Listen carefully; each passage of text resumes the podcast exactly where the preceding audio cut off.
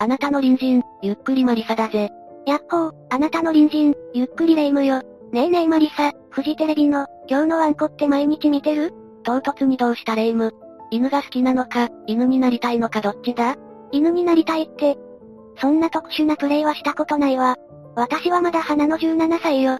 そうじゃなくて、あの今日のワンコ、6600回ぐらいやってるらしいの。すごいわよね。それはすごいな。週5回で考えると、1300週以上やってるってことか。ってことは、1年が48週だから、少なくとも27年は、やってるのか。すごいな。そうでしょ、すごいでしょ。毎日いろんなワンちゃんがいて、すごく楽しいのよね。私も犬が飼いたくなるわ。そうだな。犬はいいな。でも、飼う以上責任もあるし、しつけも大変だ。霊夢にできるのか？そうね。ちょっと心配ね。ここはやっぱり、犬の気持ちを知るために、ワンワンプレイ違うわよ。バウリンガルで犬と対話すれば、もっと親しくなれるかもしれないわ。ああ、一時期話題になった、タカラトミーから発売されてたやつだな。相当売れたらしいな。今は、スマホのアプリにもなってるらしいわよ。楽しそうよね。どこまでの性能か気になるが、確かに動物の気持ちがわかると楽しそうだな。さっきも言ったけど、犬を飼うなら、しっかりとしつけが必要だ。大型犬に限らず、小型犬もしっかりとな。小型犬もちっちゃいから大丈夫じゃないの？いやいやいや、そういうことじゃないぜ。そもそも人間が素手で勝てるレベルは、猫ぐらいだと言われてる。犬はかなり危険だ。小型犬でも、本気でやれば危ないぜ。昔はよく、リードなしで小型犬を、散歩している人がいたが、あれは本当に危ない。大型犬の飼い主は、危険性を認識している人が多かった傾向があって、しつけやリードをしっかりしていた。だが小型犬は見た目から、脅威度が低く見られがちで、飼い主の中には、あまり意識していない人もいたんだ。まあ、トイプードルとか、チワワに吠えられても、あんまり気にならないわよね。ちっちゃくて可愛いし。いやいや、人間でも切れたら、何するかわからないんだぞ。ましてや動物だ。危険性は十分認識しないとな。霊夢はちょっと動物について、認識が甘いな。仕方ない。管理されたと言っても、動物には危険な部分があることを、教えてやろう。マリサお得意の解説ね。ドヤ顔マリサが見れるのね。人のイメージを感じ悪くするんじゃない。今日解説するのは、群馬サファリパーク事故、繰り返されるのはなぜ？だ。群馬サファリパーク？群馬ってあの秘境の群馬よね？群馬県民に謝れ。群馬の女性は怖いらしいぞ。カカア殿下とカラッカゼって、群馬で言うらしいからな。そっちの方が失礼じゃない？カカア殿下って、今時怒られるんじゃ。とりあえず二人で後で謝ろう。群馬県民にな。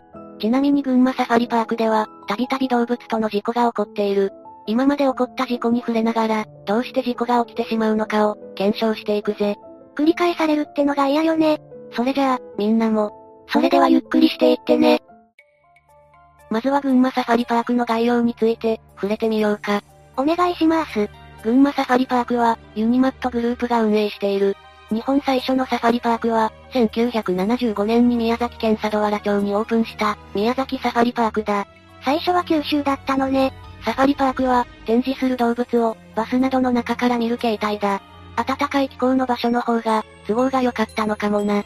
まあ、この宮崎サファリパークは、残念ながら1986年に閉園している。その後、他にもサファリパークは各地に開園し、群馬サファリパークは、本格的なサファリパークとしては、日本国内で5番目で、東日本では初めてのサファリパークとして、1979年5月1日にオープンしている。サファリパークってワクワクするのよね。あの獣に狙われている感じが、霊夢の性癖は聞いてないぞ。そういうのは秘密にしておいてくれ。群馬サファリパークは、1986年5月後には、日本で初めてアフリカゾウの繁殖に成功し、オスの単語というゾウが誕生した。また、珍しいホワイトタイガーもいるんだ。さらに動物以外にも、ジェットコースターなどの、テーマパークがあるぜ。結構楽しめそうね。2000年から現在まで、タマンサファリインドネシアと姉妹提携。これを記念して、インドネシアフェスティバルを開催。インドネシアの希少動物と森林保護のため、定期的に寄付をしている。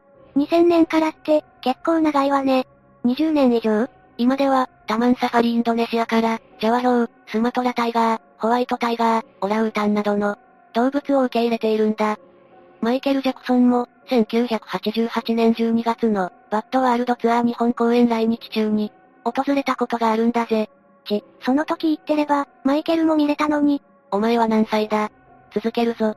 他にも、人材交流としてインドネシアから、毎年飼育員を受け入れている。アフリカ、アジア、アメリカなどの大陸から集めた、約100種1000頭羽の動物が、広大な敷地で、本来の生態系に近い姿で生活し、自家用車、レンタカーはもとより、レンジャーカーツアー、サファリバスなどを利用して、動物たちの観察ができる、サファリパークなんだ。これ、サファリパークって、自家用車とかレンタカーは、結構怖いのよね。汚されることもあるし。そうだな。そこはみんなも注意してくれ。でも、本来の生態系に近い動物たちを近い距離で、見れることから人気のレジャースポットなんだ。そんな群馬サファリパークだが、事故がたびたび起きている。事故って、交通事故？いや、そうじゃない。それじゃあ本題の群馬サファリパークでの、事故に触れてみようか。そしてこの事故について、解説と原因について考えてみよう。群馬サファリパークで、一番最初に起こった事故だが、1990年8月24日、蝶の開園前に象舎から、象を出す作業をしていた、男性飼育員の事故だ。どんな事故だったの？この事故は、当時21歳の飼育係の男性が、オスの推定25歳、体重約6500クグのアフリカゾウの鼻に巻かれて死亡してしまう事故が起きたんだ。飼育員の男性は、頭や胸の骨を折って即死だった。うわぁ。それは、ひどいわね。これは群馬サファリパークで、オープン以来初の死亡事故だ。この事件の原因はよくわからない。残念ながら、事故が古くてデータがないんだ。それにしても鼻でって、どういう状況だったのかしらじゃれつくつもりだったのか、象の怒りを買ってしまったのか。憶測になってしまうんだが、象の鼻に巻かれただけで骨が折れるか？と、疑問に思うかもしれないが、象の鼻はほぼ筋肉でできている。人体が約650の筋組織から成り立つのに対して、象は鼻だけで4万もの筋組織を持っている。鼻だけで数百キロを持ち上げることができるんだ。すごいわね。確かにゾウさんは、鼻で全部のことやっちゃうものね。そんな象の鼻に巻かれて、締め付けられたら、人間の骨なんて簡単に折れてしまうだろう。ちょっと想像したくないわ。次は1997年8月27日に起こった、死亡事故だ。この事故は、虎が放し飼いになっている虎ゾーンを、自家用車2台に分乗して見物中のお客さんが、生後3ヶ月の孫が泣いてぐずったため、60代の祖母が、別の車に乗っていた母親に、孫を渡そうと車を降りたんだ。ちょ。トラゾーンって、あのトラでしょ？それって、ああ。外に出た祖母は、体重約200キロのベンガルトラに襲われてしまう。さらに助けようとした祖父も、別のトラに襲われてしまったんだ。祖父と祖母は共に亡くなってしまった。孫は駆けつけた係員に救出され、奇跡的に無事だった。いやいやいや、これは、この事故の原因って、サファリパーク側の問題じゃないわよね？ああ。この事故の原因は、猛獣である虎のゾーンで、車から降りてしまったことだな。サファリパークは、生態系に近い状態で放し飼いになっている、猛獣のゾーンで車から降りるのは危険行為だ。いくら動物園としての側面があって、野生より人慣れしているとはいえ、猛獣は猛獣だからな。群馬サファリパークでは、車から降りないでくださいと、何度も注意喚起をしている。まあ、それは当たり前のことだけど、注意喚起しないといけないお客さんも、いるってことよねそうだな。まあこの事故は、客側の過失としか言いようがない。どんなことがあっても、サファリパークでは、車から降りてはいけないぜ。当然、群馬サファリパークでは以下を注意喚起している。ドアを完全にロックしてください。絶対に車外に出ないでください。アンテナは下げてください。車の窓、サンルーフは、絶対に開けないでください。まあ当然の内容だ。どこのサファリパークでも、同じよね。ああ。どんなに可愛い動物たちが、間近で見れるからって、車から降りたり、窓を開けようとなんかしちゃダメだぜ。そうよね。でも、この人を襲った虎ってその後どうなったの？まさか、いや、この虎たちは殺処分とはなっていない。一般的には、人を襲った野生猛獣は殺処分されるが、この場合、来園者の過失ということで、虎は処分されなかったんだ。意見は分かれると思うが、注意喚起もされているし、トラゾーンで車外に降りる危険性は、大きいからな。まあ、これは気の毒ではあるけど、お客さんの問題よね。次に解説する事故は、2016年8月16日に起きている。この日、巡回車で巡回していた、当時46歳の女性従業員が、オスの5歳で体長約170センチ、体重約110キロの、月のワグマに襲われ死亡した事故だ。この事故の被害者は、従業員なのね。巡回車の窓は開いており、車窓に取り付けられていた、ステンレス製のパイプ格子が一本壊れていた。このパイプの防護力が、不十分だった可能性が高いことが、明らかになっている。群馬サファリパークによると、巡回車はステンレス製の、直径2センチの防護パイプ。これが運転席と助手席の窓に、それぞれ各一本あり、窓の真ん中を横切る形で、水平にネジ金具で固定してあるそうだ。熊が押し入ろうとしても、口の部分までしか入らず、熊がパイプに触れた場合、熊の習性からそれ以上押し入らず、引っ込むと想定していたということだ。でも、事故が起きちゃったのよね。また巡回車のタイヤの空気圧、エンジンの作動などの車両点検は、ほぼ毎日行っていた。だがパイプの強度点検は、1ヶ月に1度しか行われていなかった。パークの担当者は、日頃の安全点検が、十分とは言えない水準だった可能性があると、コメントをしているんだ。そこが一番重要な気もするけど。でもなんとなく、大丈夫って思ってたのかしら？この事故では、運転席側のパイプのネジの片方が、月のワグマの力で外れてしまい、前回だったと見られる窓から熊が侵入、女性従業員を襲ったと見られる。そんな、相当の恐怖だったでしょうね。亡くなった女性従業員は、勤続約26年のベテランだった。それにしても、巡回って、一人で行くものなの？警備員とか警察官も、二人組とかが多いじゃない？サファリパークによると、巡回は通常、1から3人の従業員が複数の車に乗って、巡回することもある、とのことだったが、この日は女性従業員一人だけだったそうだ。それじゃ何かあった時、危ないじゃない。現にこんな事故が起きたわけだし、きちんと決まってなかったのかしら。この事故で女性従業員は、左脇腹や左胸を噛まれ、救急隊員が到着した時には、心肺停止状態だった。ドクターヘリで、前橋市の前橋赤十字病院に運ばれたが、熊の襲撃で、肺まで損傷しており、出血性ショックで亡くなってしまったんだ。そんな、この日、群馬サファリパークには、約2500人の来客があったんだが、14時半から15時頃休園となった。そもそも、この巡回って、どんなことをしてたの？群馬サファリパークによると、巡回の主な仕事は、車の中から動物と客を監視して、客が自家用車のドアや窓を開けたりしないよう、注意を呼びかけるなどの他に、夕方には動物に窓から餌を投げ与えたりしており、巡回中は車から降りたりはしないものの、イオンなどに気づけるように、窓を閉めたまま作業するのは難しいということだ。それじゃ、窓は開けたままだった可能性が高いのね。お客には開けるなって言ってるのに。巡回車には窓から動物に投げ与える麦や、トウモロコシなどの餌が常備されていて、他の施設関係者からは、餌を狙ったのではないか？と、指摘する声も出ていた。だが、群馬サファリパークのお客様本部長は、熊には毎日十分な量の餌を与えており、空腹から車両を襲ったとは考えにくい。なぜという気持ちだ。とコメントしている。いや、餌が十分でも、熊の習性もあるんじゃないの？そもそも、熊が満腹って誰もわからないでしょ？そうだな。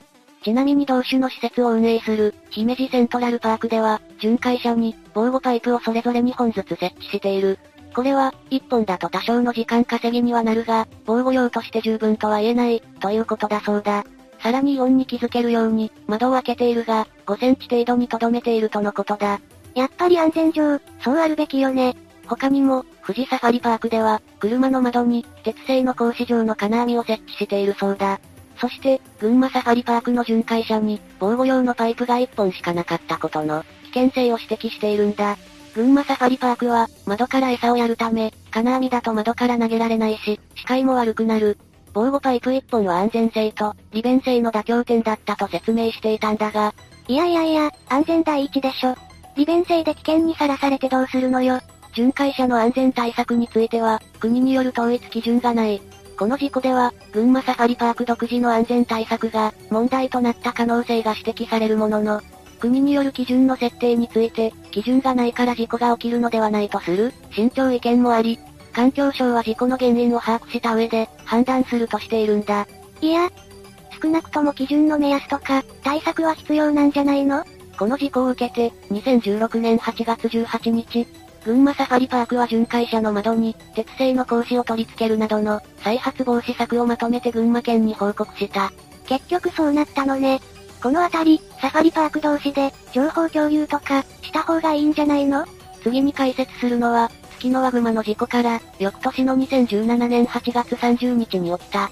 翌年って、この事故は、飼育員が象に踏まれて重傷を負った事故なんだ。象に踏まれて重傷を負ったのは、インドネシア国籍で研修中の、当時35歳の男性飼育員。姉妹園のタマンサファリインドネシアから、技術交流目的で29日に来日してきたばかりだったそうだ。研修中とはいえ、重傷を負った飼育員は象の飼育に、約15年間携わってきた、ベテランだったそうだ。そんな人がなんで、事故の経緯は、8月30日午前9時頃、事故に遭った飼育員を含む、インドネシア国籍の研修中4人と、日本人の従業員は象セクションで、作業を始めたそうだ。そして午前9時55分頃、象を従者から展示場に移動させ、飼育員ら二人が餌やりをしていた時に、象が鼻で飼育員を押し倒した。うつ伏せになった飼育員の腰あたりを、象は前足で踏んだそうだ。いやいやいや、死んじゃう、死んじゃうから、飼育員を踏んで重傷を負わせた象は、2014年から飼育されている、8歳のオスのスマトラ象で、推定体重は2トンだという。重傷を負った飼育員は、右足骨折の疑いがあるものの、搬送時には意識はあったとのことだ。命は助かったのね。不幸中の幸いね。それにしてもベテランがそんなことになるなんて、何があったのかしら？事故に遭った飼育員は、飼育歴15年のベテランだったとはいえ、群馬サファリパークでのやり方に、慣れてなかったのかもしれない。なんせ来日して1日経ったぐらいだったしな。それに象からしても、インドネシアから来たばかりの飼育員に、慣れてなかったのかもしれないな。なんとなく相性が悪かったのかしら？それとも、何かトラブルでもあったのかしら？象っておとなしい感じじゃない？そうだな。だが象は、温厚な性格でおとなしいイメージだが、世界では象が人を襲うという事件も多い。ちなみになんだが、スマトラ象はかつて、インドネシアのスマトラ島にある全ての州で、生息が確認されていたが、現在は生息数が減っていて、日本で見られるのは、群馬サファリパークだけなんだ。珍しい象なのね。この事故は象も飼育員も、慣れていなかったことが、原因なんじゃないかと思われる。月のワグマの事故の翌年にもかかわらず、このような事故が起きてしまうのは、安全体制がしっかり整ったのか少し疑ってしまうな。そうよね。っていうか、事故があったら、相当注意すると思うんだけど、最後に解説する事故は、2022年9月25日と27日に相次いで、児童がカピバラに噛まれて怪我を負った事故だ。カピバラって、あの温泉に入ってたりする、カピバラなの？ああ、そのカピバラだ。この事故は、2022年9月25日に、ふれあいゾーンで、1歳8ヶ月の男児がカピバラに、着衣の上から背中を噛まれて、約1週間の怪我を負った事故だ。さらに同月27日には、6歳の女児が後頭部を噛まれて、旧針を縫う約2週間の怪我を負ってしまった。ちょ、それって結構な重傷じゃない？この触れ合いゾーンでは、カピバラはオス、メス合わせて5頭を飼育していた。男児がどのカピバラに噛まれたのかは不明で、女児を噛んだとみられるカピバラは、体重約40キロ、体長約80センチのメスと判明している。け、結構大きいわね。そうなんだ。ちなみに、6歳の女児の平均身長は112センチ、平均体重は19キロだから、この大きさのカピバラに襲われたら、そう簡単に抵抗できないことがわかるな。重さがあるから、結構厳しいわよね。体重差2倍は危険よ。1歳の男児は、後ろから倒されたそうだから、自分ではどうにもできなかっただろうな。あんなに可愛いカピバラなのにね。カピバラは見た目の可愛さに反して、月歯類だから歯が発達している。木の枝はもちろんだが石もかじれるんだ。削った後の歯はかなり鋭くなっており、ゴムホースに穴を開けることもできる。ちょ、そんなに？カピバラは噛みついた顎の力だけで、体を浮かせることができると言われていて、かなり強い顎の力を持っているんだ。なかなか強力な生き物なのね。私じゃ勝てそうにないわ。そうなんだ。そう考えると、噛みつかれた女児が、旧針も縫うような怪我を負うのもわかるし、もしかしたらもっと大きな怪我を負っていたかもしれない。それにしても、事故の2日後に、もっと大きな事故が起きたなんて、防げなかったのかしら。男児がカピバラに噛まれた際には、両親らが最寄りの職員に伝えている。これを受け群馬サファリパークは、触れ合いゾーンに職員を配置したんだが、事故自体は、動物と来園者との間で生じる、日常的な出来事の範囲内と判断した。そして常時の監視は行わず、入園者が柵の中にいる間は、監視するようにしたそうだ。ちょっとその判断、甘いと思うんだけど、女児がカピバラに噛まれた際には、職員は約20メートル離れた小屋の清掃をしていたそうだ。いやいや、それは職員を配置しているって、言えるのかしらふれあいゾーンは2015年から始まり、年間1万人ほどが訪れている。来場者が動物に噛まれて、治療が必要な怪我をした事故は、初めてだったそうだ。園は同月28日にメスのカピバラを隔離、29日には飼育員を常駐させて、別のカピバラと触れ合えるコーナーを再開した。事故が起きても継続はするのね。ちょっと危機意識に、問題があるように感じるんだけど。そうだな。結局同年10月4日に、柵の外から観察する形にして、餌やりも来園者はできないようになった。群馬サファリパークは、事故がなかったためカピバラに関する認識が甘かった面があるとして、怪我をされたお客様側とは、治療の経過を見ながら話し合いを続けている。今後、こうした事故が起きないよう、カピバラと直接触れ合う方法を見直し、十分に安全確保を図っていくと、コメントをした。ちょっともやっとするわね。群馬県動物愛護センターは10月6日に、動物愛護法に基づいて園に立ち入り、事故防止対策などを確認した。そして、安全マニュアルの見直しなどを求めたんだ。県の担当者は、小さな動物でも牙や爪があり、触れ合う際にはリスクがある。知識を持った職員が見守り、安全対策を徹底してほしいと話した。ここまで群馬サファリパークで起きた事故を解説してきた。事故については、人間の不注意や、群馬サファリパーク側の管理の甘さが、目立った印象があるんじゃないか？そうね。そもそもなんとなく、施設側の危機意識が低いように感じるのよね。そうだな。特に月のワグマで女性従業員が亡くなった事故や、カピバラが連続で自動に噛みついてしまった事故は、群馬サファリパーク側の安全に対しての管理などに甘さが見られるな。虎に襲われてしまった事故は、来園者側の不注意ではあるけどね。そうだな。サファリパーク側の注意喚起を守らず、猛獣であるトラゾーンで車から降りたのは、危険な判断すぎるからな。せっかく珍しい動物たちを見れたり、触れ合えたりするんだから、人間も動物もお互いに安全に、共存できる空間であってほしいものだな。そうよね。できるだけ自然な形で動物を見れる、そういった場所なんだし、貴重な体験ができるのは間違いないものね。施設側は安全管理を、来園者側は注意喚起をしっかり守って、楽しい体験にしてほしいと思うぜ。そうね。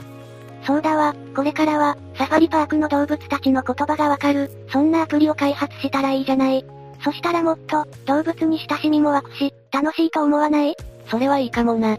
ただ、動物たちが、人間をどう思っているかわかると、怖いかもしれないぜ。ど、どういうこと？